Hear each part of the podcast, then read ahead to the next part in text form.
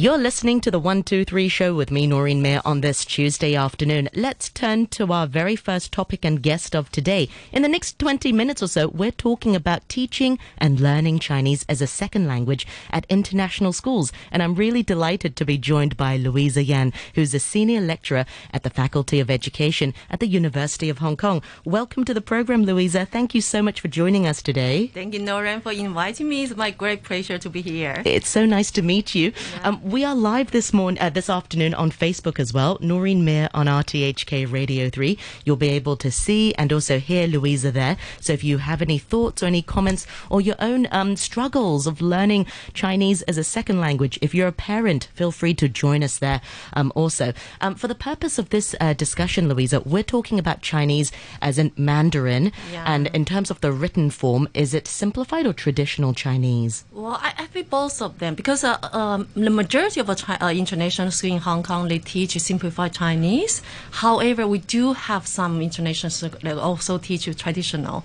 Yeah. So, but mainly probably mainstream is simplified Mandarin. Yeah. Yeah. Give us the context of these students. Are we talking about starting from primary school? How old are some of these students going up to secondary school? Uh, I think it really depends uh, that there are around like nearly 60 international student uh, international schools in Hong in Hong Kong, and the numbers still growing. Every year we still see a new school, okay, join uh, us, join a big community, and it depends on the curriculum. Sometimes the British curriculum, sometimes we have IB, and then and Canadian or Singapore, and usually the student probably join in the primary at the uh, age of five or six, but it really depends. Yeah, there's not a fix like uh, because sometimes they run in the primary for five years, and some of curriculum have six year for primary. Yeah, yeah, it depends. It varies. Yeah, just to give our audience a bit of context, Louisa um, teaches teachers to then teach the students. So, um, before we talk about learning Mandarin, well, uh, learning Chinese, let's talk about teaching uh, Chinese. What are some of the common uh, uh, issues that teachers have come across that that you, you, you've come to know? Yeah, because I myself used to teach Chinese in international school for around like 15 years. Wow, that's a long time. Yeah, and, and now I'm teaching at Hong Kong U for some master courses, uh, many for international education. And my student, current students, are going to become Chinese teacher in international school in the future. So it's quite interesting. And and uh, quite often the time we hear students in international schools saying that I hate Chinese. And it's a bit upsetting, yeah. But I totally understand because uh, Chinese is not easy for students to learn. So the teachers are facing a very no, low motivation for students. And sometimes I just tell my current student that for every Chinese teacher, I think our mission is to turn I hate Chinese into I love Chinese. Yes. And I really see a lot of successful stories. And some of my previous students, they loved coming to Chinese classroom and they love learning Chinese. And that's something we want to see. I mean, overall, like for all international school Chinese program. Yeah. Louisa, why do they have uh, low motivation? Is it because it's a language they're not so familiar with? Is it a language they never speak at home? Why is the motivation so low Yeah. amongst the students? I think you're right, Noreen. I, I think linguistic factor uh, is the major reason. Of course, the contextual factor is uh, another one I can talk about later. So, in terms of a Chinese language, it, it's very different from the alphabetic language that we learn, like in English. I myself is an English second learner, and I just need to learn to write 26 alphabets. And then you can spell out phonetically what this, the word sounds like. Yeah, Yes. and then I, I even I don't know the meaning, I can still try to spell, write, and then guess or pronounce it. But that's not the case for Chinese. So Chinese is a, we call like photograph or ideographic language, and sometimes every like there are thousands of characters, like probably two thousand to three thousand characters that we usually use. That's quite a lot, and each characters they have a unique shape and pronunciation with tones and a unique meaning. And these three parts doesn't comes together naturally. So if students and teachers don't teach and learn in a proper way, they feel it very, very challenging. Yeah, it's very difficult to use their prior knowledge with uh, their mother tongue, the English, to learn Mandarin. There is very little how do you say association between these two languages. Yeah, and the other things is uh, really the contextual factor. Like probably in international school, most student uh, most uh, school use English as the medium of instruction.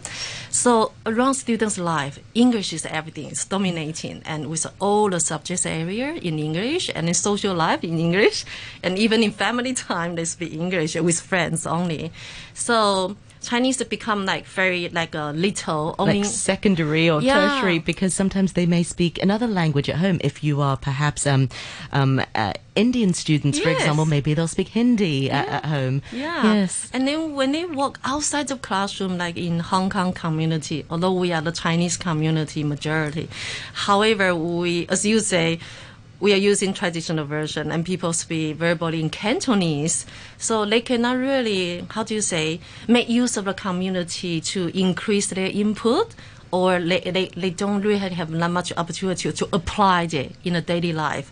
So that will how do you say like uh, like uh, objectivity it, it, do have some difficulty for students to get familiar with the language it yeah. sounds so challenging for the students and in turn for the teachers to be able to really get them excited about a language that you only have contact time at school without that immersion at home. Yeah. Um, it sounds very difficult. So, what sorts of techniques do teachers really use? I mean, as a teacher, mm. you, you, yourself and now teaching teachers, what sorts of things can be done to encourage yeah. um, the, the, the motivation and to encourage students to really try harder in, in, in Chinese? Yeah. I, I think there are two, probably there are a lot of things we can do as a teachers. I, I think teachers are really important. They can motivate a student. They will make students in love with, and they can weather the classroom. And the first thing I for any subjects, I'm just trying to think like yeah. if you have a, a, a, if you're not if you don't like maths, but your maths teacher is very enthusiastic, yes. it can make you enjoy maths. Yeah. So I think Chinese is, uh, teachers are so important. Okay, the job, and for Chinese teachers especially, I think one thing is probably the cultural differences for the choices of pedagogy. Yes. Because sometimes we say, oh, there's a cultural difference in daily life. However, the use of a pedagogy also still show a significant uh, cultural difference. Say, uh, the, most of Chinese teachers probably they are educated in a more like a, we call traditional way. Like teachers probably just taught the curriculum, taught the knowledge to them, and then we take notes and then we put on our exam paper. and, and like, like, dictation. yeah, dictation, or like uh, we just put all the knowledge we memorize and then try to write it down. But that's not the way usually the Western culture prefer. Then the student in international school, they, they prefer like inquiry teaching, the student center, and they a lot, use a lot of activity. So like, it's different from how the teachers were taught themselves. Yeah, yeah. So I think I can see a lot of a teacher, like for example in Hong Kong, you we do have a lesson called the cultural difference, cultural awareness. It's not really about we know each other's, uh, each other's culture by what we eat. It's, it's, it's about the value. Yeah. And it's about how we see ourselves as a teacher and um, the pedagogy we can choose. And I think a lot of Chinese teachers, they are adopting themselves to be more like student oriented. I think that's really good. But sometimes unconsciously, they were still all trying to use that one. And sometimes it really causes some tension between teachers and students. Yeah, yeah because of a cultural difference in terms of the, the way they do in the classroom. So I think teachers are really encouraged to be open minded and be more sensitive to the cultural difference in daily life and in the choice of pedagogy. Yeah, because in international schools, like you said, there's so many students from all different cultures yeah. as well, and and plus against the backdrop of the Chinese teacher having a different sort of education background um, yeah. um, as well. Can you give us some examples, Louisa, of yeah. maybe when you were a teacher or some stories you've heard from teachers that you've taught before? What sorts of conflicts arise? I think oh, for example, dictation probably is something like the all students afraid or scared or hate because uh, like teaching the Chinese word without associating the meaning with the student's life. And then students just trying to memorize without any meaning, and then they couldn't really me- remember because the last shaped to students are nothing sometimes. Yeah. So if teachers do not use some like association or radical or sometimes explanation to connect the characters with a student, student will find it a hard job trying to memorize without any meaning. So the other thing is uh, I'm trying to encourage students to, to teach Chinese teachers to really uh, start teaching Chinese from the fundamental concept of Chinese characters. For example, we all know that uh, Chinese uh, characters they have a different structure. Yeah, up and down and left and right, and then they have the the concept of stroke. Yes, the yeah, stroke order, yes. and then they have a concept of radical, and it all means something. And if teachers can start teaching this fundamental concept, I will describe that we are giving the student the wing for them to fly. Eh, I mean, they can really apply this concept whenever they encounter the new vocabulary. And when they do dictation, they will say, oh, I see this part. I like the word for gold, for you'll associate it with metals, yes. for example. Yeah, yes. and then so it's, it established the meaning for students to memorize.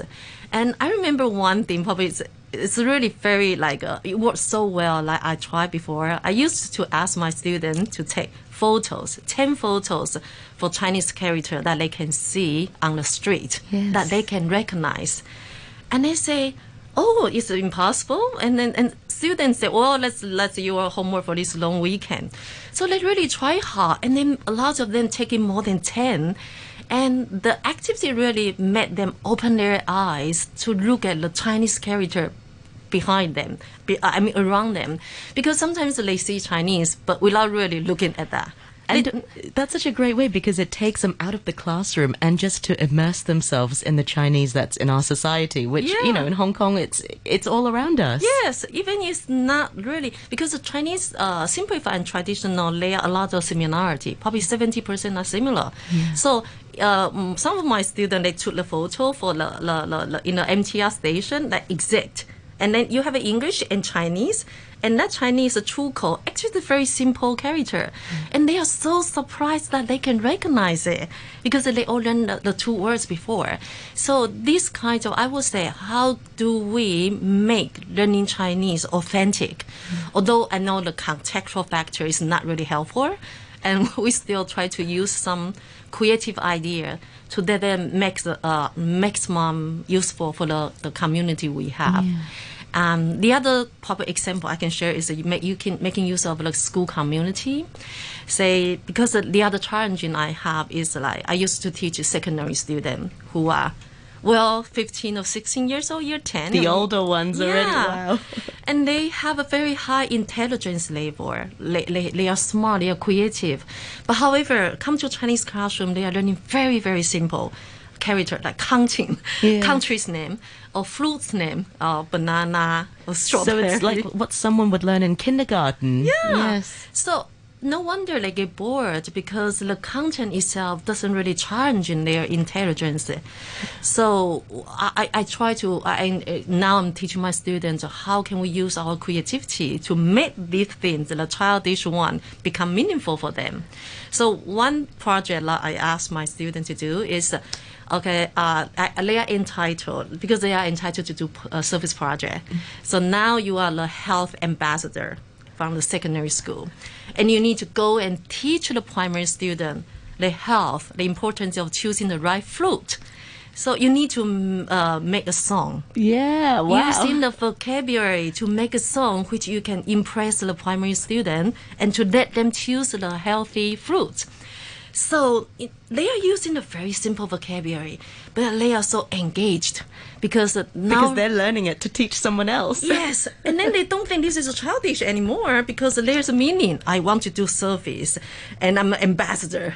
So they are, you know what? They they are just a they are making a song use their music talent and with a Mandarin vocabulary, and then they create a lot of wonderful songs. And I took them to the primary school in a Chinese lesson, yeah. so they need to perform there. So then, in that case, I'm making use of a community resource to make Chinese learning meaningful. Yeah, yeah then that can really challenge in their intelligence level and they, they don't think this is boring or childish anymore. Exactly. Yeah. Um, so there are different stakeholders in learning Chinese. There's the teachers and teaching, there's the students and learning. What about the role of parents to support the students? Because sometimes for some international schools, parents may not speak Mandarin or they may not know you know how to write Chinese. What role should parents be playing in terms of their support? Yeah, I think this is a very good question. I think Uh, from my perspective as a teacher, I really need parents' support to be a cheerleader. Yes. And to always encourage the student, you're doing great. Like Chinese is so difficult, but you're learning a lot more than I can do, right? And because sometimes you hear students say, oh, my parents say I don't need Chinese in the future. So, well, it's okay. I can quit. It's okay. Really? I don't do anything. it's quite an important language globally, though. Yeah, but because because Chinese is hard, we have to admit it. So it's very easy to for kids to say, "I quit," yeah. I, and I give up. Yeah. And if parents uh, agree with that, basically they will be wasting their time whenever they come to Chinese classroom. So parents' uh, encouragement is very important. Yeah, and, and to say go for it, it's very important. And yeah. every little progress deserve a compliment. yeah. yeah. And the other thing is that and when the kids are young, there are lots of things parents can do. Of course, if you can afford, there are a lot of playgroup in Mandarin or there are a lot of cooking class in Mandarin, like kind of a resource probably we can use. And this is something I have tried with my own girl when she learned English as a second language, and I find, find very powerful. And the kids, they like to uh, watch the same movie again and again. Yes, they do. The same song again and again. Again, it's just looping. Yes. And, and then even if they know the story quite well, they're still watching it again and again. And so it's a very good opportunity for the parents. Say, for example, your child like to watch Frozen. Yes. And whenever they, they sing a few times of the English version, then you play the Mandarin version in the pre and Mandarin version, they, sometimes the kids don't really notice about the difference when they are young. They will just absorb it, yeah. absorb the language into their language system that's in need in our brain. And the Mandarin song, Mandarin movie, that will comes naturally in their brain. So when they grow up, they learn something in Mandarin. This rhythm of language rhythm of Mandarin can really help them when developing. They feel like, oh, why can I why some students can pronounce more accurately than the other because uh, when they were young they were exposed to those sounds already yes, yes. so the mandarin song cartoon and the movie i think it's really i remember my, when my girl she really liked to watch uh, the disney movie yes I have a Disney movie all in Mandarin and English version. Oh wow! So she associates watching them in those languages. Yes, so she first of all what because of, uh, our uh, family language yes. is Mandarin. But then probably after one or two times Mandarin, I play English version. So it's always English version. Yeah. So she automatically knows she can even repeat the English version. So it's something like similar when the parents probably they can help their kids, even they don't speak Mandarin. Yeah. So Actually, Louisa, we're coming up towards the news, but I do want to ask in terms of like when you teach at international schools, mm. are there different levels of students who speak? Some speak very good Mandarin, some not so well. How do the teachers decide as one class to give the same? Do they give the same activity to to mm. this to all the students? Because there are some students who already know the material who may find it boring, but yeah. then there might be students who find it too challenging. So when deciding on the work, I mean, how do teachers decide? I think it comes to the differentiation question that you are asking. Uh, most of the stud- uh, most of the school they have the different level of oh, class. Sets. Yeah, oh, say okay. for example, the IB program middle school they have uh, six phases. Oh wow! So okay. students are, are, advanced and yeah, beginners so or phase one to phase six. Oh, okay. Phase one is the level one. Yes. Yeah, so they put it into different classes. But it's true that in the same phases, you still have a problem with the differentiation. Some students have a better talent in language. Some still find them like difficult. So we also encourage teachers to try to like uh, produce different teaching material. Mm-hmm. Okay, so for example, some of them can have the challenging worksheet, and some of them can have a simple one with a picture in yes. it. So differentiation in terms of a teaching material and differentiation in terms of grouping strategy that can also help. Yeah. Yes. Okay. Yeah. That, yeah. Because that, that also will help motivate students if they're able to complete and they don't feel so lost. Um, yes. And, and also. I used to have like a beginner level students coming in with my like, intermediate level students. So in end of year, she grew the most. oh, yeah. wow. Because she has to catch up with the others and, and then she was putting in different groups, working with the people with a higher level. And then of course we have an individual time like I can teach the, the lower level student. So it's sometimes you teach them individually yes. and sometimes you group them together. Yeah. So they make use of a peer uh, power. Yeah, so that can be very helpful too. Yeah, yeah. but I have to agree that teachers they all encounter the differentiation strategies that they may find it more effective or sometimes they need to improve themselves more. Yeah. yeah. Um, back in the day when we used to learn some Mandarin, we also had the pinyin level. Do schools still sort of use this or yes. is it? Yeah. Yes. And does that make it a bit easier for students to learn? I think so, especially for second language learner because make it like Mandarin more uh, romanization. With the alphabet. With the alphabet. Uh, but it's process because because you're not learning the written form yeah. of it. Yes. I think in the very beginning we learn pinyin, trying to help them. When they see a character, we'll put a pinyin together. That will help students to read to pronounce yes. this word. But the, at the end of the day, on the street, we won't be able to see pinyin at all. So on the end of at the end of the day, we still need to come back to recognize yes. the character. But pinyin is very helpful, yeah, for Mandarin. Yeah. Yes. Well, Louisa, I really, really enjoyed chatting with you this afternoon. Thank you so much for your sharing. As our listeners, uh, I'm sure they really enjoyed it. If you're a parent listening, you can be your child's best cheerleader. Watch some Disney movies in Mandarin, yeah. and also, you know, uh, uh, uh get them to enjoy a different language. And it's about immersion as well. If you yes. provide the opportunity for them. Absolutely outside of the classroom. I, I think it's emergent and then find learning Mandarin meaningful, useful, and they really love the kind of wow.